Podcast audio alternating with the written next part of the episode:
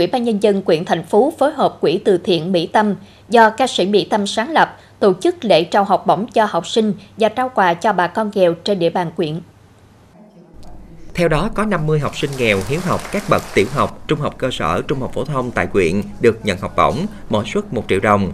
Ngoài nhận học bổng, mỗi học sinh còn được tặng quà gồm một hộp bánh trung thu và một thùng mì gói.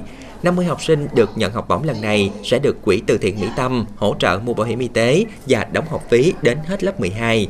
Dịp này, Quỹ từ thiện Mỹ Tâm còn tặng quà cho 200 hộ dân nghèo, mỗi phần trị giá 500.000 đồng. Theo đó, tổng kinh phí thực hiện chương trình tại quyện là 300 triệu đồng. Lãnh đạo quyền thành phố ghi nhận tấm lòng tình cảm của Quỹ từ thiện Mỹ Tâm dành cho học sinh có hoàn cảnh khó khăn và bà con nghèo của huyện Những phần quà cũng như học bổng này sẽ tiếp thêm động lực để các gia đình vươn lên trong cuộc sống, các em học sinh vượt khó, nỗ lực học tập tốt.